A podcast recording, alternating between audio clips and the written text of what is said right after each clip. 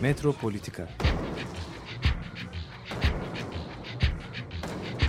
Kent ve kentlilik üzerine tartışmalar. Ben oraya gittiğim zaman balık balık balık balık tutabiliyordum mesela.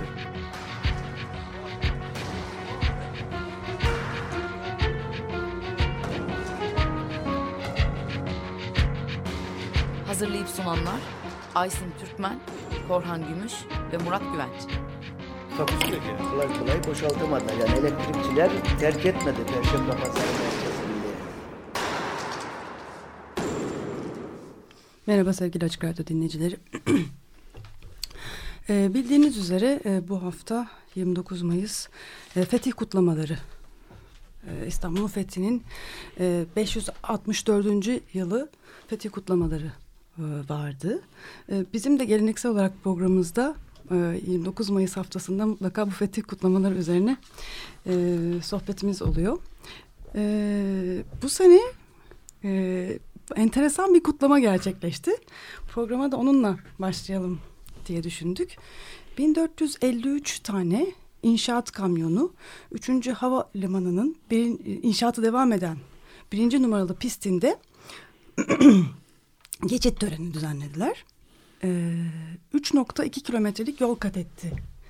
Ee, Boyları. kamyonlar. Yani bu Hayır. 1453 e, Hayır hayır. kamyon Her biri tek tek başına. tek yani Ha, o da çok sembol. Dizilmiş yani sen fotoğrafı Görmedim. sanırım görmedin. Dizilmiş halde 1453 tane kamyon duruyor. Tek tek onlar her biri e, birbirleriyle peşi sıra 3.2 kilometrelik yol kat ediyorlar. E, ve e, bu projenin e, bu- yani bu e, projenin müellifi aynı zamanda 3. Havalimanı'nın müellifi olan şirket İstanbul Grand Airport. İGA adlı e, şirket. Ve aynı zamanda da bir Guinness rekor, dünya rekor denemesi gerçekleştiriyorlar. Orada hatta e, Türk temsilcisi de Guinness'in orada bulunuyor. Şimdi bu, bu yani bu, bu, bu hakikaten bu geçit töreni benim için çok anlamlı oldu. Yani bir sürü şeyi ifşa ediyor. Bir yandan hani gizliyor bir yandan ifşa ediyor. Böyle hakikaten Senin müthiş bir... antropolojik antropolog e, tarafını birdenbire tekrar Evet, canlandırdı ya değil dün mi? akşam hani Facebook'ta gördükten sonra uyuyamadım hakikaten. Çok heyecanlandırdı.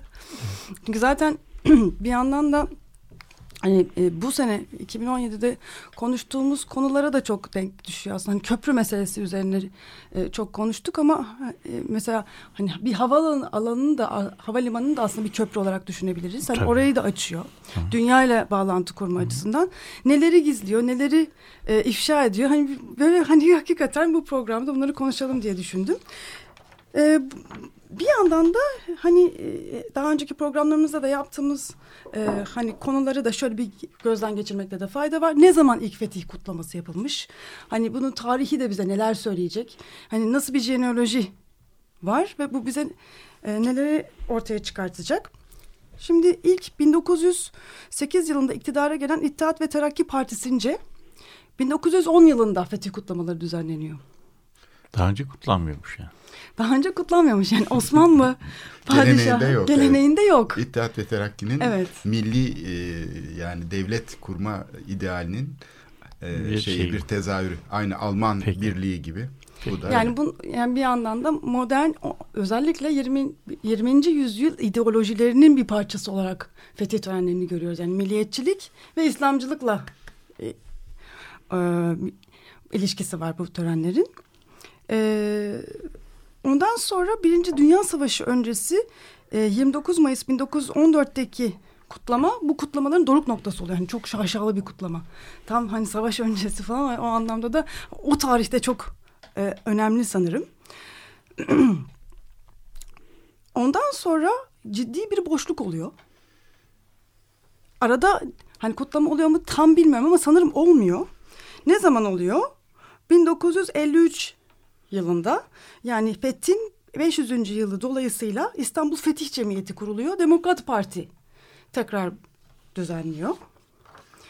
Ee, biz ben, ben mesela hani çocukluğum boyunca fetih kutlaması falan hatırlamıyorum. Yani dolayısıyla hiçbir zaman resmi bir kutlama değil.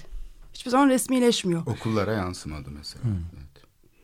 Ama ne zaman hani bizim hayatlarımızda böyle bir öne çıkmaya başlıyor, bir şey duymaya başlıyoruz.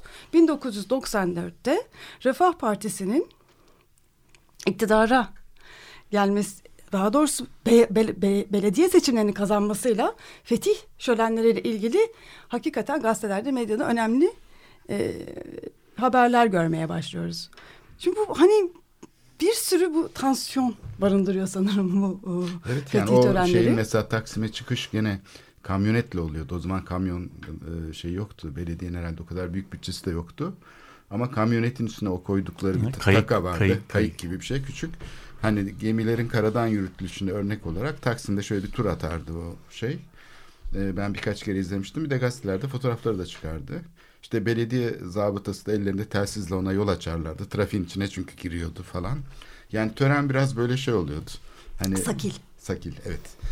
Ee, şimdi bu, bu da çok önemli bence. Yani bu e, mesela kozmopolit e, kesimlerce hatta medya tarafından da sakil bulunan, dalga geçilen, alay edilen bir şey.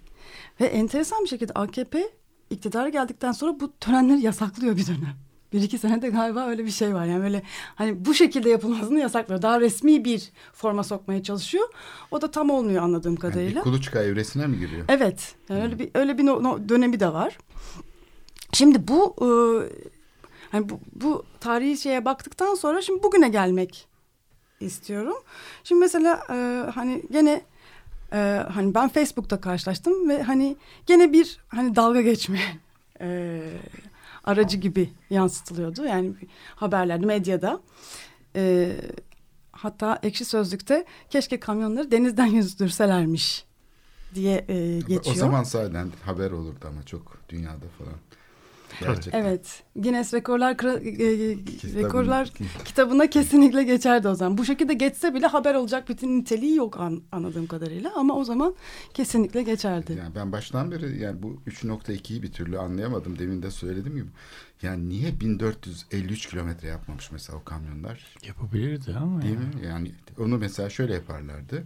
İşte Dönerdi 29 Mayıs'a kadar Orada dönerdi. yani. sayarlardı işte kaç gün önceden diyelim bir hafta çalışacaksa 1453 kilometre yaptı bütün kamyonlar deyip mesela kamyonlara da birer şey takılırdı falan. Be- bir de o yapıp yapmadığı da Beyoğlu noteri tarafından tasdik edilebilirdi mesela. Evet. Ya neyse bir dahaki sefer herhalde bu dediğin şeyde gelişmeler olacaktır. Tabii. Şimdi e, ama e, böyle projeleri de göreceğiz. Ne diyor bu bu? Hani bana ben biraz hani altını da deşmek istiyorum. E, ilk defa aslında bu mega projelerle Yamuna Kanal İstanbul işte e, üçüncü köprü, üçüncü havalimanıyla e, bu e, yeni Osmanlı fantazisi hani böyle Osmanlıcının bu kadar iç içe olduğu bir şey oldu. Hani mekanı bile kullandı.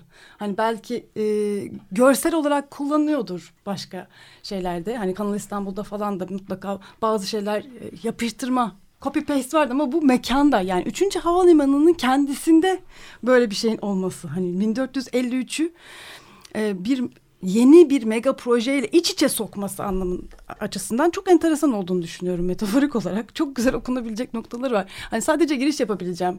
Çünkü sadece bir gece hani düşündüm birazcık üzerinde. E, Ama bir yandan da hani güzel bir giriş olduğunu düşünüyorum.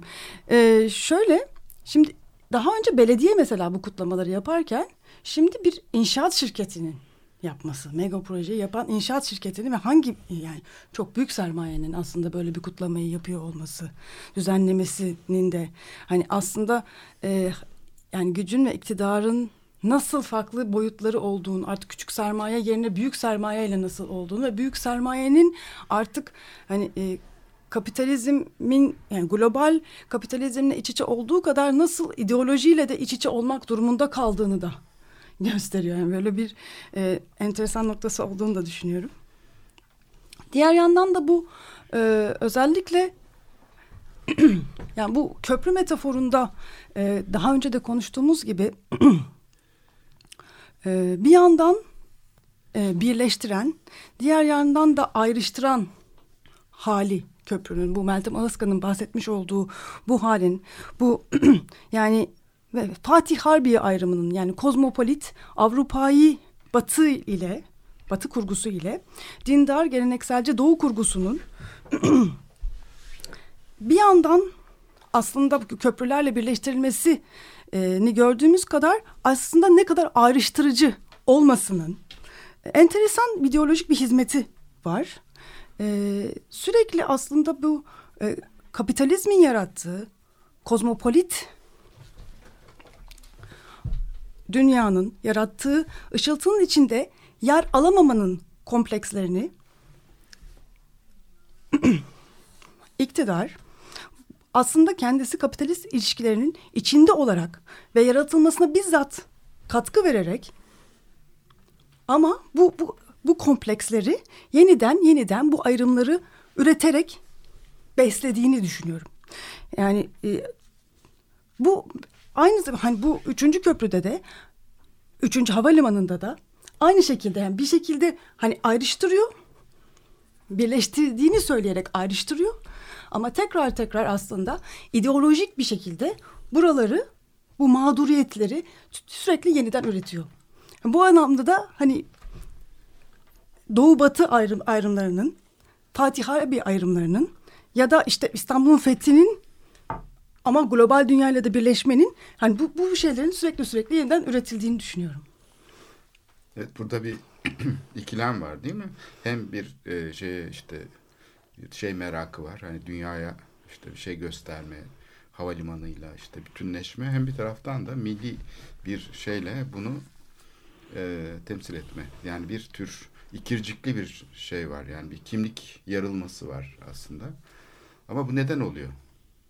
Yani bunun şeyi nasıl e, gerçekleşiyor? Çünkü bir taraftan da imkansız bir şey. Yani bir şeyi hani böyle bir 1453 meselesini sürekli gündemde tutarak e, ne yapılıyor? Aslında bir tür hani bir milli devlet e, şeyi yaşatılmaya çalışılıyor. Öbür taraftan da artık her şey yani sermaye, işte akışları vesaire. Ya burada sanki ulus devlet ideallerinin eski toplumu tasarlama gücü, gücü kalmadı, potansiyeli kalmadı. Ama bir kutsal bagaj olarak hep arkada iş görüyor ve aslında bir tür tesis çabası yani şey üzerindeki kentsel akışlar üzerinde bir tür milli devletin kendi şeyini tesis etme, iktidarını tesis etme çabası olarak işlev görüyor. Mesela Çin Komünist Partisi için bu söylenir.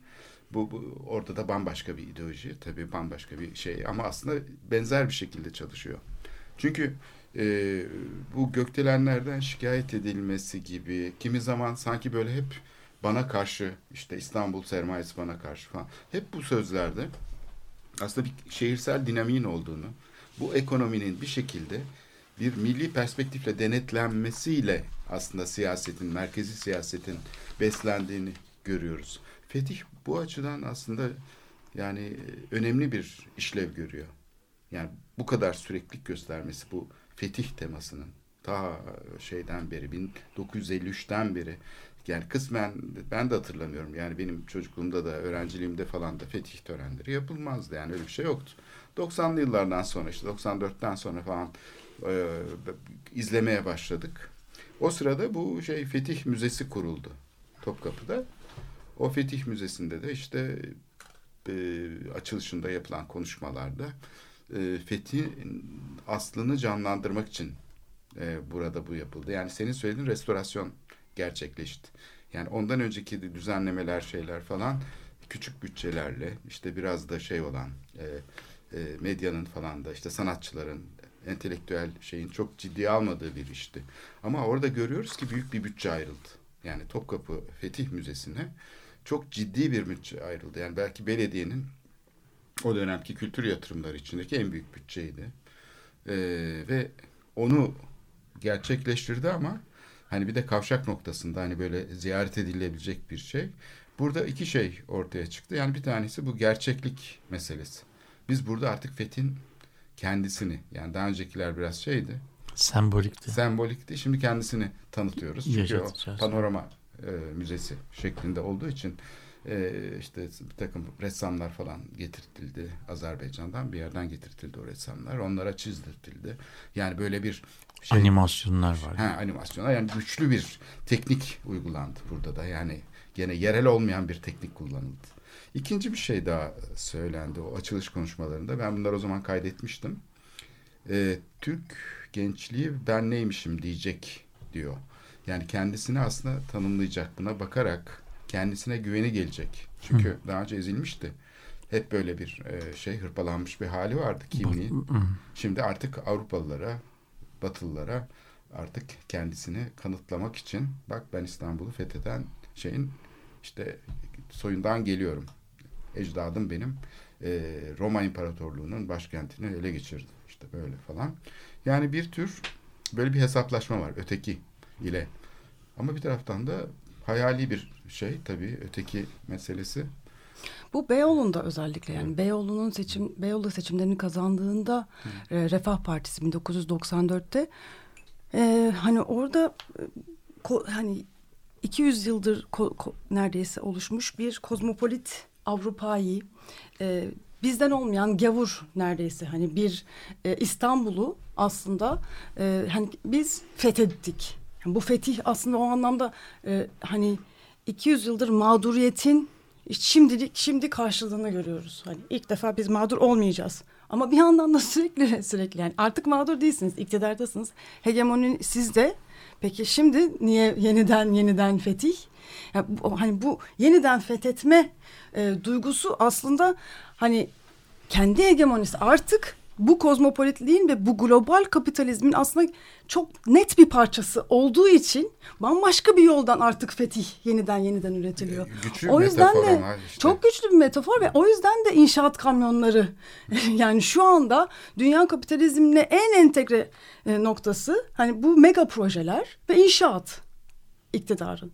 Dolayısıyla hani buradan gene fethi yeniden üretmek, gene bir daha bir daha fethettiğini söylemek. Yani e, aslında hani tamamen e, o ideolojiyi nasıl kullandığını, ideolojiyi kendi iktidarının gücünü gizlemek için nasıl kullandığını çok net gösteriyor bu fetih.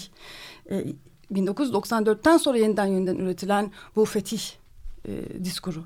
Evet şehri de herhalde aslında bir şey altına alıyor. Yani bir ekonomik kıskaç altına alıyor. Yani siyasi şey aslında aynı zamanda e, bunun şeyleri maddi e, kurumsal işleyişlerini yaratıyor. Mesela İttihat ve Terakki fetih temasıyla ilgili şeyleri yaptığında bütün mimari akımlara bakalım. O dönem yapılan işte elektrik trafolarına bakalım, elektrik fabrikasının idare binasına bakalım, vapur iskelelerine bakalım. Bunların hepsi milli tarzda. E, şeye bakalım. Hani e, bu okullara bakalım.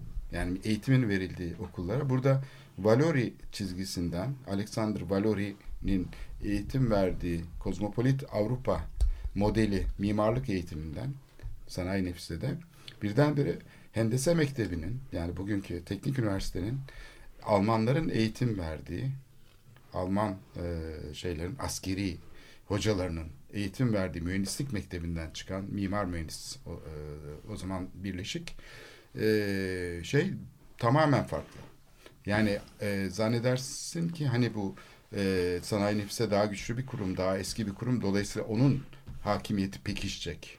Öyle olmuyor. Tam tersine e, bu Alman ekolü yani milli birlik e, şeyini kurmaya çalışan Alman e, generallerin eğitim verdiği okul e, sadece Müslüman öğrenci kabul etmeye başlıyor. Sanayi nefise ise sadece yani kozmopolit bir okul. Zaten şey aldığı eğitim modeli de öyle. O bundan etkileniyor ve e, akademinin bildiğimiz akademinin şeyi ciddi bir kırılma geçiriyor o tarihlerde yani 1914'lerde eğitim sistemi.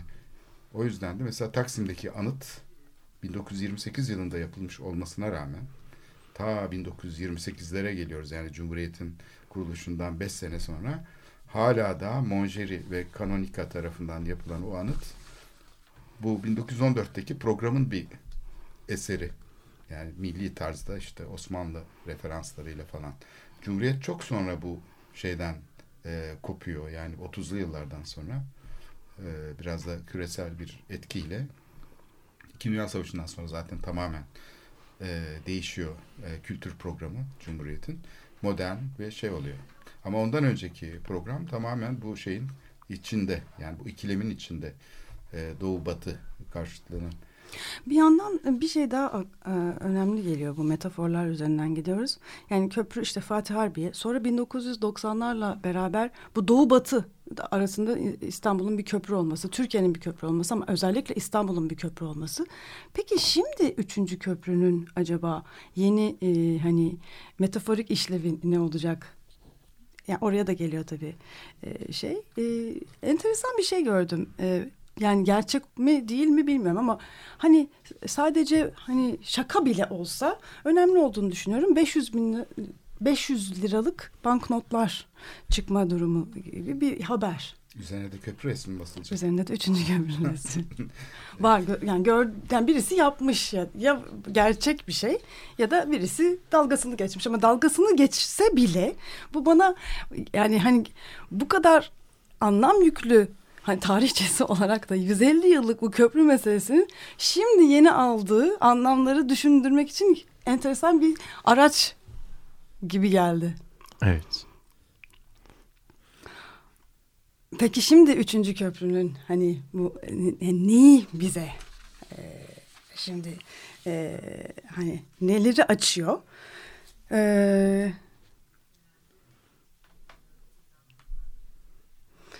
herhalde dünya global sermayesiyle iç içe olan bu mega projelerin artık e, bizim e, bir yandan da işte bu İslamcı milliyetçi ideolojiyle nasıl e, birlikte hem bunların birleştirici hem de nasıl ayrı aslında birbirlerinden nasıl farklı olduğunu, birbirlerinden hmm. nasıl kopuk olduklarını gösteriyor diye düşündüm. Yani hani bir yani, aynı evet. aynı şeyi sürdür aynı e, sadece şeyi sürdürüyorum. E, ama daha farklı bir sürü hani açıklamada yapılabilir. Yani sadece yeni başladım. Yani tabii e, belki bu üçüncü köprü meselesini düşünürken sen çok e, derin olarak hani simgesel anlamlarına ayrıştırıcılarına yani bu, bu acaba neyi birleştirecek sorusunu sordun. Yani bence o da e, o da şu şu açıdan bizim köprü tartışmalarımızla ilgili bir şey. İşte ilk köprü yapıldığı zaman e, Eminönü ile şey bağladı. Değil mi? E, Karaköy'ü bağladı. Daha sonra köprülerle tarihi yarımada ile Beyoğlu bağlandı. Sonra işte birinci köprüyle beraber Anadolu'yla şey bağlandı. Şimdi üçüncü köprü geldiğimizde acaba üçüncü köprü neyi e, simgeliyor? Yani bir, bir simgesel anlamı var. E, elbette çünkü her siyasi konuşmada bu üçüncü köprü, köprü e, dile geliyor. E, paranın üzerine şeyinin e, resminin basılması konusunda yani adaylar arasında girmiş olması bile ben bilmiyordum 5. 500 yıllık banknot çıkacak. O da bir şey gösteriyor. Yani bir yani çok ne kadar önemli bir değer. değer simge. Çünkü bu sadece İstanbulluların gündelik hayatını değil, Anadolu'yu falan herkesi de ilgilendiriyor. İşte yani bizim e, anlatımızda dünyayı kavrama biçimimizde İstanbul işte şeyi doğuyla batıyı, kuzeyle güneyi birbirine bağlarken işte bu eksik olan yani bu bu bağlantıda son kertede eksik olan bağlantıyı yani boğazı işte şey yapmak suretiyle e, birbirine teknolojik bir harikulade bir şeyle bağlayarak e, bir şey bir, bir, bir çağın dön, dönüm noktası. Yani şimdi burada baktığın zaman e, Eyfel noktası neyi temsil ediyor? Eyfel Kulesi neyi temsil ediyor diye baktığın zaman Endüstride endüstri devrimini temsil ediyor. İşte Fransa'nın 1890'lardaki pozisyonunu temsil ediyor. Yani sökülmek için yapılmış olan bir küre bir şeyin bir kulenin çünkü sökülmek için yapılmış yani bu burada kalacak. Yani sonra çok beğenilmiş ve simgesel bir anlam kazanmış. Yani böyle şehrin şehirlerin e, peyzajlarında buna benzer şeyler var. E, nasıl diyelim?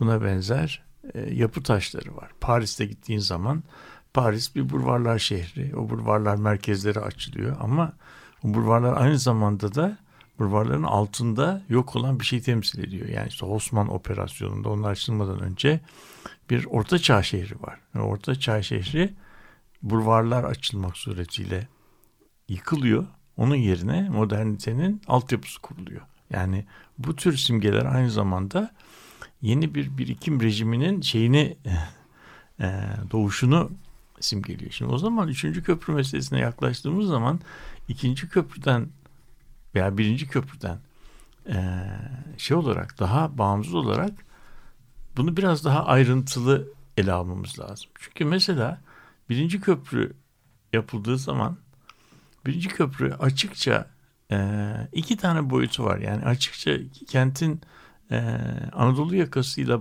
şey arasında otomobilli bir ulaşıma elverişlilik üzerinden kendini şey yaptı. Bir de ikinci bir argümanı var. O tarihte de hala İran'da Şah rejimi vardı. Ve Şah rejiminin de Avrupa ekonomisiyle bağlantıları da ilk kurulmakta olan tır üzerinden şey yapılıyor. Ve bu tırların şeyi geçme, boğazı geçme meselesi inanılmaz bir problemdi. Yani bir uluslararası boyutu da vardı. Şey, bu birinci köprü hem İstanbul'da ve Türkiye'de yeni otomobil sanayi kuruluyordu. Ona, ona tabii müthiş bir şey oldu, bir kolaylaştırıcı oldu. Ee, ondan sonra da Kadıköy'ün ve Anadolu yakasının peyzajının tamamen değişmesine sebep oldu.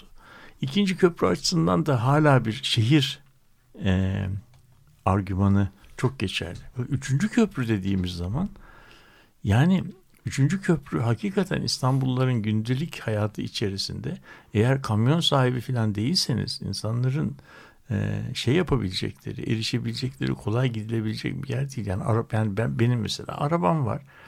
E, yani mecbur olmadığım takdirde oraya gitmeyi pek düşünmem. Çünkü çok uzak geliyor bana. Bilmiyorum yani her kime yakın. Kim, o taraflarda oturanlar kullanabilirler. Ona hiçbir şey söylemiyorum. Ama bence 3. köprü senin dediğin gibi şehir tarihinde çok başka bir şey temsil ediyor. Nedir bu temsil ettiği şey? Bence başka bir birikim rejimi kelimesini kullandım. Onu biraz açayım.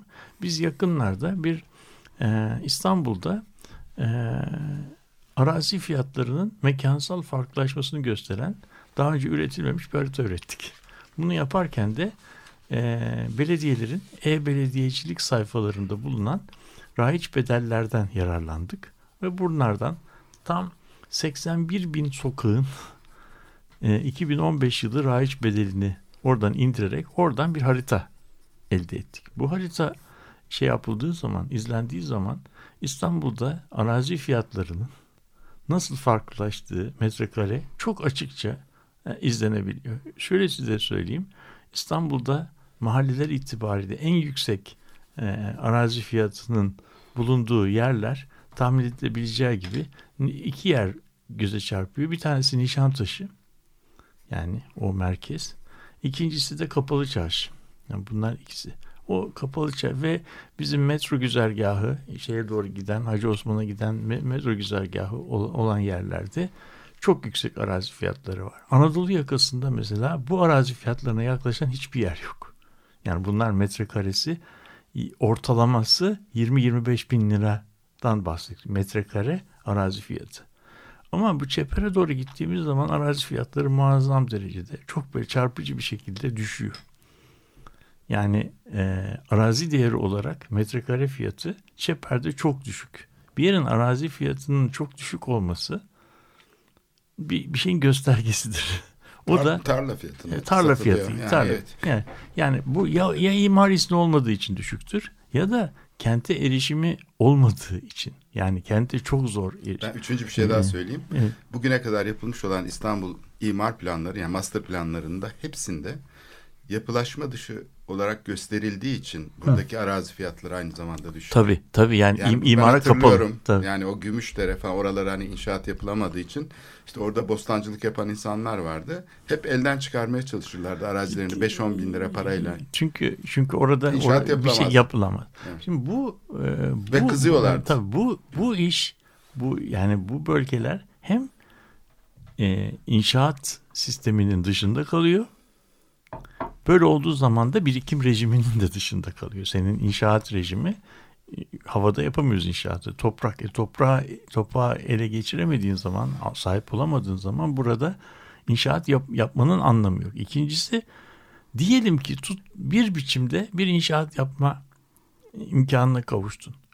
Bir o orada yaşayan orası yaşanılır bir yer değildi. Çünkü kentin diğer kısımlarına arazi fiyatı aynı zamanda da kentin sağladığı bütün mal ve hizmetlere ne kadar kolaylıkla erişilebilirliğin bir göstergesidir. Onun için nerede erişilebilirlik çok yüksekse araç fiyatı orada yüksektir. Yani genel kural olarak bu böyledir. Erişim erişilebilirliğin çok düşük olduğu bir yerde yüksek arazi fiyatlarına rastlamak çok istisnaidir. Bu şey, bu köprü aslında 21. yüzyılın önümüzdeki 10 yıllarında İstanbul'da şekillenecek ve İstanbul çeperinin yap, yapılanmasına ilişkin, yeniden yapılanmasına ilişkin büyük bir projenin ki bu buna proje diyorum, plan demiyorum. Büyük bir projenin bir şeyi başlatıcısı, kolaylaştırıcısı, tetikleyicisi. Yani bu bu burası artık eğer bizim ürettiğimiz haritalarda şeyler de var. Bu köprüye giden bağlantı yollarının nerelerden geçeceği de var. Şimdi mesela bu üçüncü köprüye Kavacık'tan bir bağlantı var. Kavacık üzerinden bir yolla üçüncü köprüye gidiyoruz ve ondan sonra da çok hızla Mahmut Bey'e doğru iniyoruz. Ama aslında bu üçüncü köprünün bağlantı yolları İstanbul'un bütün kuzey kesimini kaplıyor. Yani Üçüncü e, hem onu da kaplıyor. Anadolu yakasında ta Pendik'te Gebzelerden başlıyor. E, Sultanbeyli civarında bütün bugünkü gece kondu bölgelerinin gece kondu demeyelim de eski gece kondu bölge düzensiz konut alanlarının imar ıslah planlarıyla düzenlenmiş alanların içerisinden geçiyor.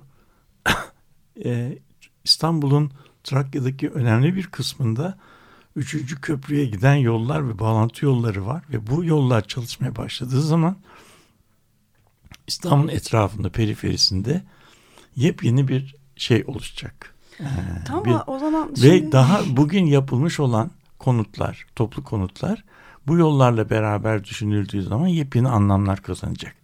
Bu köprü o yüzden İstanbul'da e, vakti zamanında yapılmış olan ve bir yerde tıkanmış yani e, imlak piyasasında tıkanmış olan bir şeyi e, bir süreci tekrar e, şey yapan canlandıran bir hayat can suyu vazifesi gördü. Yani bu köprü işledikten sonra artık İstanbul çeperindeki şeyler gelişmeler büyük bir hızla gelişecek ve burada burada benim İstanbul için gördüğüm, şekillendirdiğim planlamada şöyle bir şey olacak. İstanbul e, belki 20. yüzyılın ikinci yarısında, yarısında e, bizim daha önce içe patlama dediğimiz bir şeyle, süreçte büyüdü. Implosion dedik. Yani yoğunluk ve nüfus artışı kentin çok belirli bir çevresinde gerçekleşti. O bölgede bütün boşlukları şey yaptı. İstanbul bir imar alanına çevirdi. Fakat artık burada Kadıköy'deki e, şeyi e, çok anakronik gelişmeyi bir yere bırakırsak artık burada daha yoğunluk artışı arttıracak yapacak pek bir yerde kalmadı. Şimdi 20. yüzyılın 21. E, yüzyılın ilk 10 yıllarında İstanbul'u bekleyen şey bu daha önce İstanbul'a yılmış olan nüfusun 3. köprünün sağladığı yeni ulaşım bağlantılarıyla hızla şey olması desantralize olması. Üçüncü köprü birazcık e, İstanbul'un 21. yüzyılındaki şeyini temsil ediyor. E, nasıl diyelim? E, gelişme biçimini temsil ediyor. yani 21. yüzyılın ortasına gelindiği zaman artık İstanbul merkezi biraz nüfustan nüfus azalmış.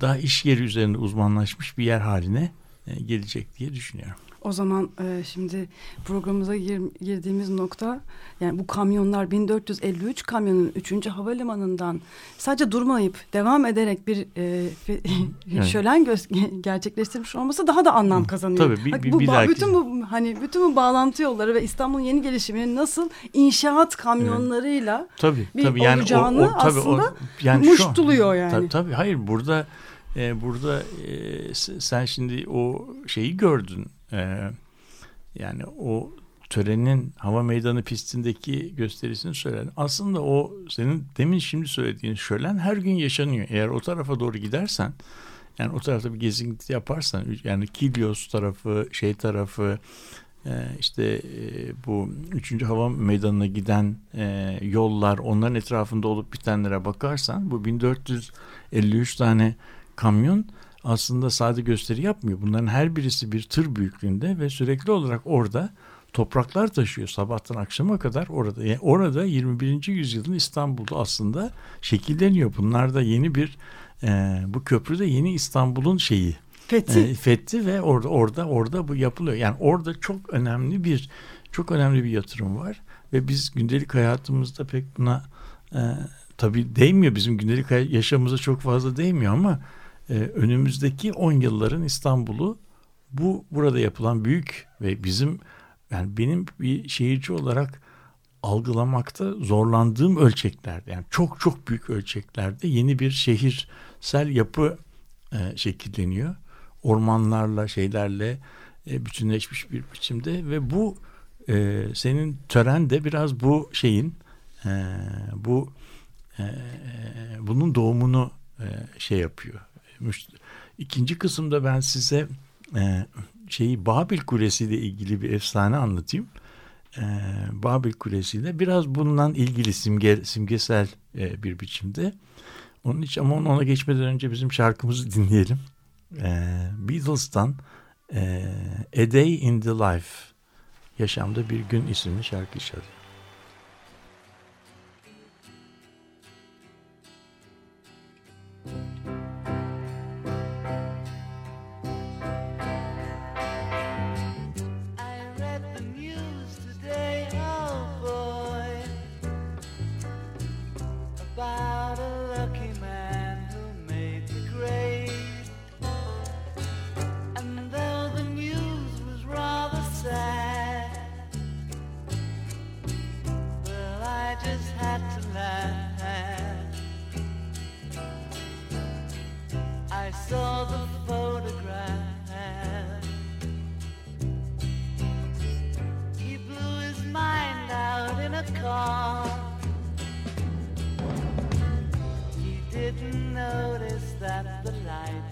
Changed. A crowd of people stood and stared. They'd seen his face before. Nobody was really sure he was from the House. I saw a film today, oh boy. The English army had just won the war.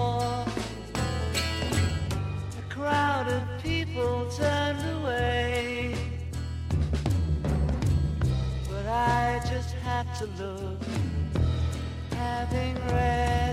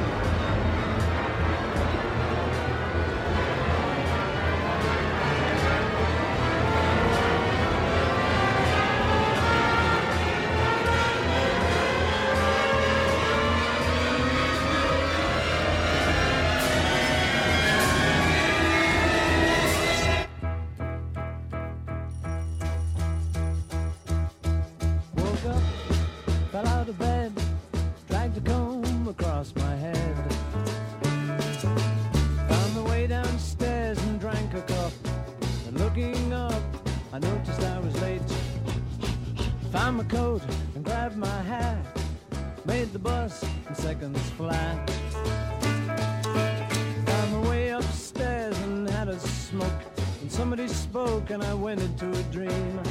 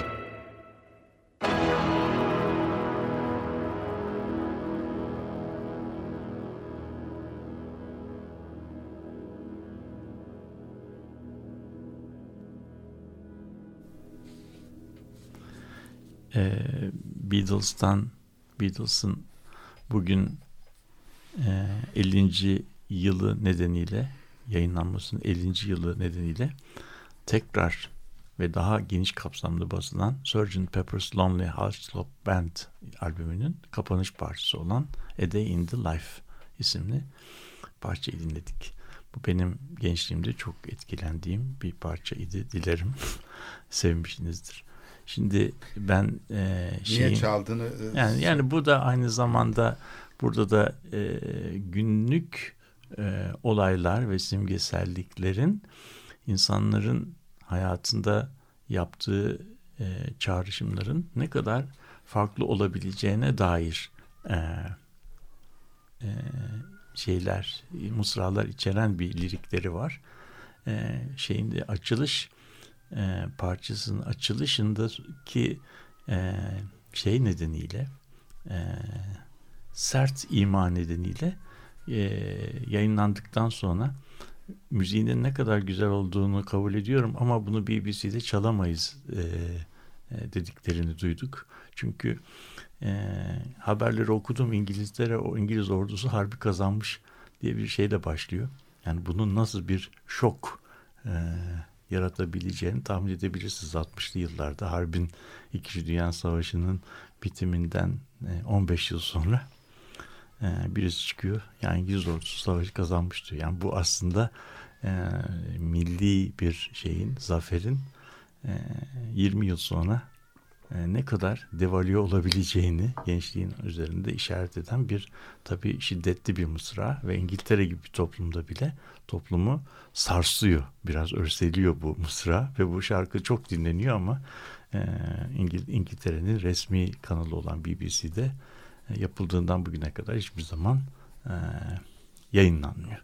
Bunu e, geçerken e, duyuralım. Şarkıda başka mısralar da var ama ben konuşmamıza geri dönelim. Bu Babil Kulesi'nden bahsedeceğimi söylemiştim. Aysim köprüyü açarken üçüncü köprünün simgeselliği ile fetih kutlamalarında içerdiği büyük simgeselliği şey yaptı. Yani üçüncü köprü, üçüncü hava meydanı bunlar büyük mega projeler. Aynı zamanda da bu İstanbul'un fethi artık bu mega projeler üzerinden e, kutlanıyor dedi ve bunun üzerinde bir e, nasıl diyelim bir anlamlandırma çabası okuma çabası yaptı. Ben de yani bunun yeni bir İstanbul'un 21. yüzyılda sergileyeceği büyük kentsel dönüşümün önemli bir kolaylaştırıcısı olarak gördüğümü söyledim. Yani bu yeni imkanlar, yeni iş alanlarının başlatıcısı olacak bu üçüncü köprü. Üzerinden tren falan da geçecek. Yani o yüzden bizim bildiğimiz köprülerden biraz daha farklı olacak. Burada da dedim ki kapanırken biraz bunu e, simgesel olarak da ele alabiliriz. Simge olarak da ben Babil Kulesi'ne benzetiyorum. Onun öyküsünü anlatayım dedim. Bu Babil Kulesi meselesi Hegel'in Estetik isimli kitabında şöyle bir soruyla başlar. Yani Hegel e, ya Babil Kulesi gibi bir şeye niye ihtiyaç duydular acaba diye bir soruyla başlıyor. Çünkü biliyoruz özür dilerim. Yani Babil Kulesi yapıldığı tarihte e, zamanın en yüksek galiba 60-70 metreye var, varan yüksekliği ile kerpiçten yapılmış olan bir bir bina, bir yapı. Yani Şeyini piş, biliyor. Pişmemiş Hele- topraktan pişme, evet. Yapılan bir Ter- terrakota yani işte böyle Kota şey. değil. Te- şey işte bir kerpiç, Kerpiç. kurutulmuş toprak yani. Samanla samanla kuvvetlendirilmiş bir kerpiç şeyden yani e, tuğla gibi kerpiç şeylerinden bloklarından imar edilmiş bir şey. Bunun 60 metreye çıkabilmesi için duvarlarının aşağı yukarı 10-12 metre e, eninde olması gerekiyor ve büyük bir helezoni bir yapıyla e, şey yapılıyor. Niye bunu yaptılar diye soruyor. Çünkü yapının kendisinin herhangi bir işlevsel şeyi yok. İşte yıldızlara bakmak için di- diyebilirsiniz ama yani 70 metreden daha yüksek e, yerlerden de bakılabilir. Yakın bir dağa gidilerek bir şeyden yani bir e, e, şey nasıl rasathane için yapılmadığı e, aşikar olan bir bina o kadardı. Şey e, Hegel bu durumda bir e, e, aslında büyük bir toplumsal dönüşüme işaret ediyor. O zamanın Mezopotamya'sında ve o zamanın Mezopotamya'sının biraz sosyal yapısına bakıyor. O zaman Me- Mezopotamya'da e, 70-75 e, dip farklı etnik e, topluluk yaşıyor. Yani klan diyebileceğimiz şeyler. Ve bu, bu topluluklarda kah birbirleriyle ittifak halinde, kah birbirleriyle mücadele halinde ama hiçbir zaman bir bütün milli birlik ve bütünlük içerisinde yaşamayan topluluklar. Bunların bu toplulukları seferber edebilecek hiçbir şey yok. Ee, hiç çok yani bir, bir, bir birlik beraberlik kurmayı e, çok deniyorlar fakat Hegel'e göre bu denemelerin hemen hemen büyük bir çoğunluğu tamamı başarısızlıklarla şey yapılıyor. Çünkü bu durumda e, bazen e, bu klanlar arası birliktelik projesine okey diyenler e, zarar görüyor. Bazen de dışarıda kalanlar e, zarar görüyor ama hiçbir zaman e, bu büyük bir bütünlük kurulamıyor. O zaman Hegel'e göre lafı çok uzatmak istemiyorum. E, milli birlik ve bütünlüğü e, kuracak yani bir hidrolik toplum dediği zaman Fırat ve e, Fırat ve Dicle nehirlerinin e, akımlarının kontrol altına alacağı hidrolik sistemleri e, kurabilecek bir imparatorluk rejimine yani bir merkezi otoritenin kurulması esaslı diyor. Çünkü bunu klanların kendi seferber, kendi kendini seferber ederek yapabilecekleri ölçeğin çok ötesinde bir projeydi diyor. Kaç yıl sürdü? Bu yani aşağı yukarı 60-70 yıl yani bir bir kuşağın e, tahmin ediyor 100 yılda filan inşa edilebiliyor. Şimdi o zaman İki kuşak büyük e, ihtimalle. tabii, o tabii, zaman tabii, yaş tabii, tabii. şeyini O, o yaşlarda. Şimdi o yüzden böyle bir bu kesinlikle imkansız olan bir, bir siyasi proje. Fırat ve Dicle nehirlerinin hidrolik kontrolünü yapılabilmesi için çok büyük seferberliklere gerek var. Bu seferberlikler ancak merkezi imparatorluklar tarafından sağlanabiliyor ve yerli yerde gözlediğimiz siyasi yapı ise klanlara böldüğü için kesinlikle böyle bir şeyi yapamıyor. Yani ortalıkta bir açık pra- pratik problem var. O pro- pratik probleminde bir toplumsal çözümü yok. O zaman Hegel'e göre Hegel'e göre bu bu bu, bu çözümü çözmek için bir e, kolaylaştırıcıya ihtiyaç var. Bu kolaylaştırıcı da kulenin kendisi. Öyle bir kule yapalım ki bu kule A herhangi bir kulenin herhangi bir klanın tek başına inşa edeceği bir şey olmasın ve bir sürü klanın belki klanların tamamının ancak katılımıyla gerçekleşebileceği bir proje olsun. Güzel. Birinci şey bu. İkincisi bu, bu kule herhangi bir kuşağın kendi yaşam döngüsü üzerinde bitirilemesin. Kuşaklar boyu süren bir politika olsun. Ee, bir proje olsun. Bu durumda Hegel'e göre e, şey e, Babil Kulesi inşa edilirken birçok şey e, klan kulenin inşaatı etrafında bir kuşağı zaman açısından aşan bir e, zaman diliminde seferber oldular. Ve bu kulenin inşaatında çalıştılar. Bu kulenin inşaatında çalışırlarken öldüler, evlendiler ve kuşaklar arası etkileşim eskiden olduğundan çok daha fazla e, kuvvetlendi. Ve Hegel'e göre kule yükselirken, kulenin yani şeyleri yükselirken bir taraftan da ne oldu? Es, insanları birbirinden ayıran klan yani bağları çözülüyordu.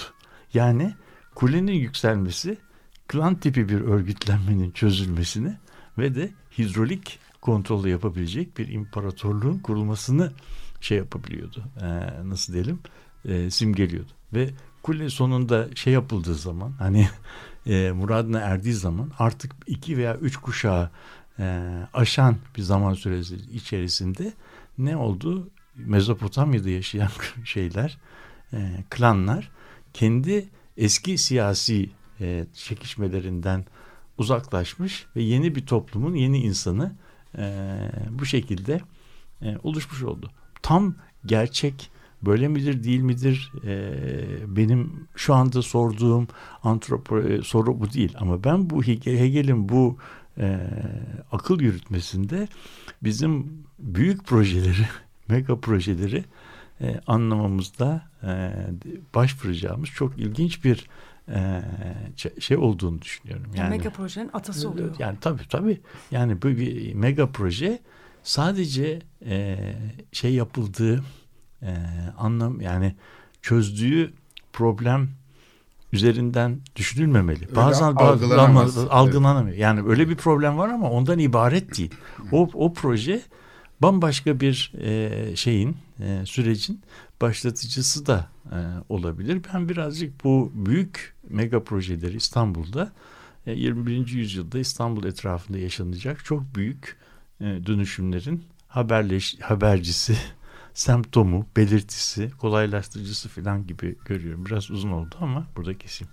Aslında burada söylediğin e, şey e, çok e, tam yerine oturdu. Yani merkezi yönetimin e, bütün bu fragmante olan e, şeyi yani dinamikleri çünkü siyasal dinamikler bu tasarımsal e, şey üzerine kurulduğu ölçüde fragmante oluyor. Çünkü her bir otorite kendi tasarımını üretmeye başlıyor. Bu şeyin bir özelliği, bir çözülme bir de, bir de noktası. o küçük kalıyor. Küçük kalıyor.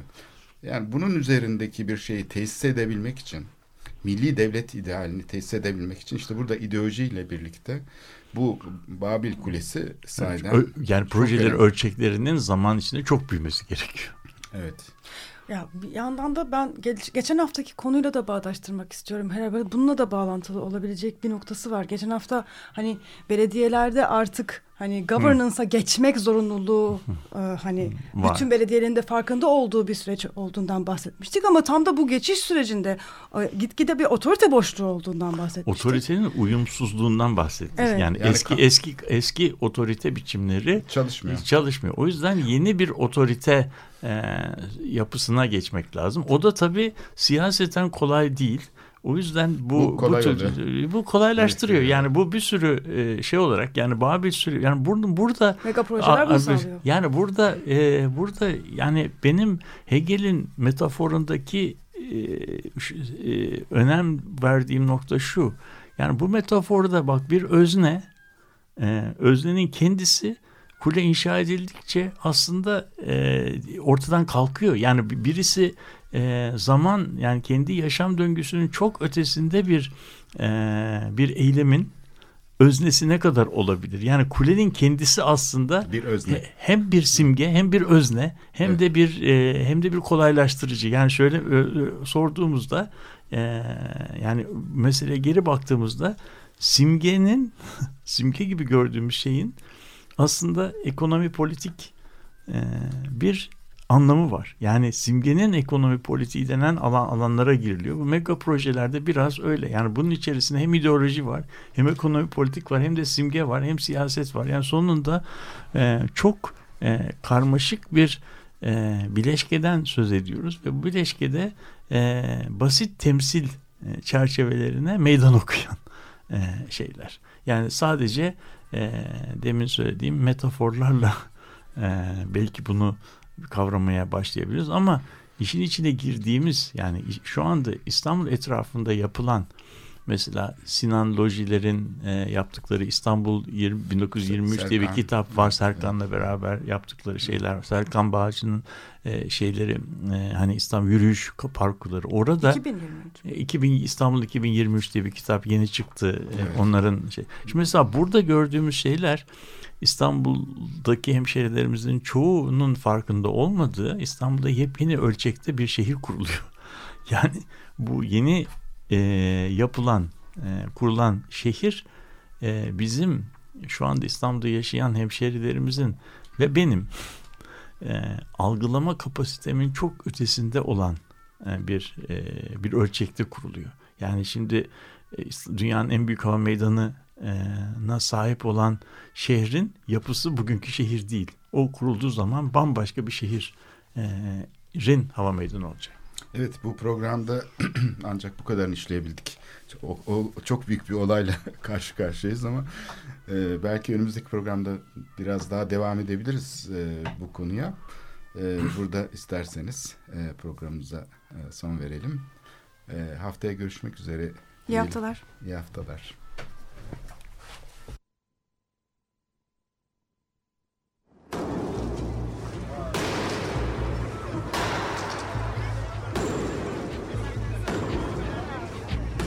Metropolitika Kent ve kentlilik üzerine tartışmalar. Ben oraya gittiğim zaman balık balık balık balık tutabiliyorum mesela.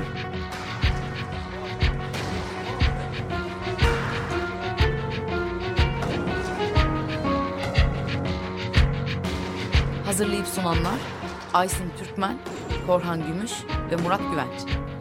Takusu yok yani. Kolay kolay boşaltamadılar. Yani elektrikçiler terk etmedi Perşembe Pazarı merkezini. Açık Radyo program destekçisi olun. Bir veya daha fazla programa destek olmak için 212 alan koduyla 343 41 41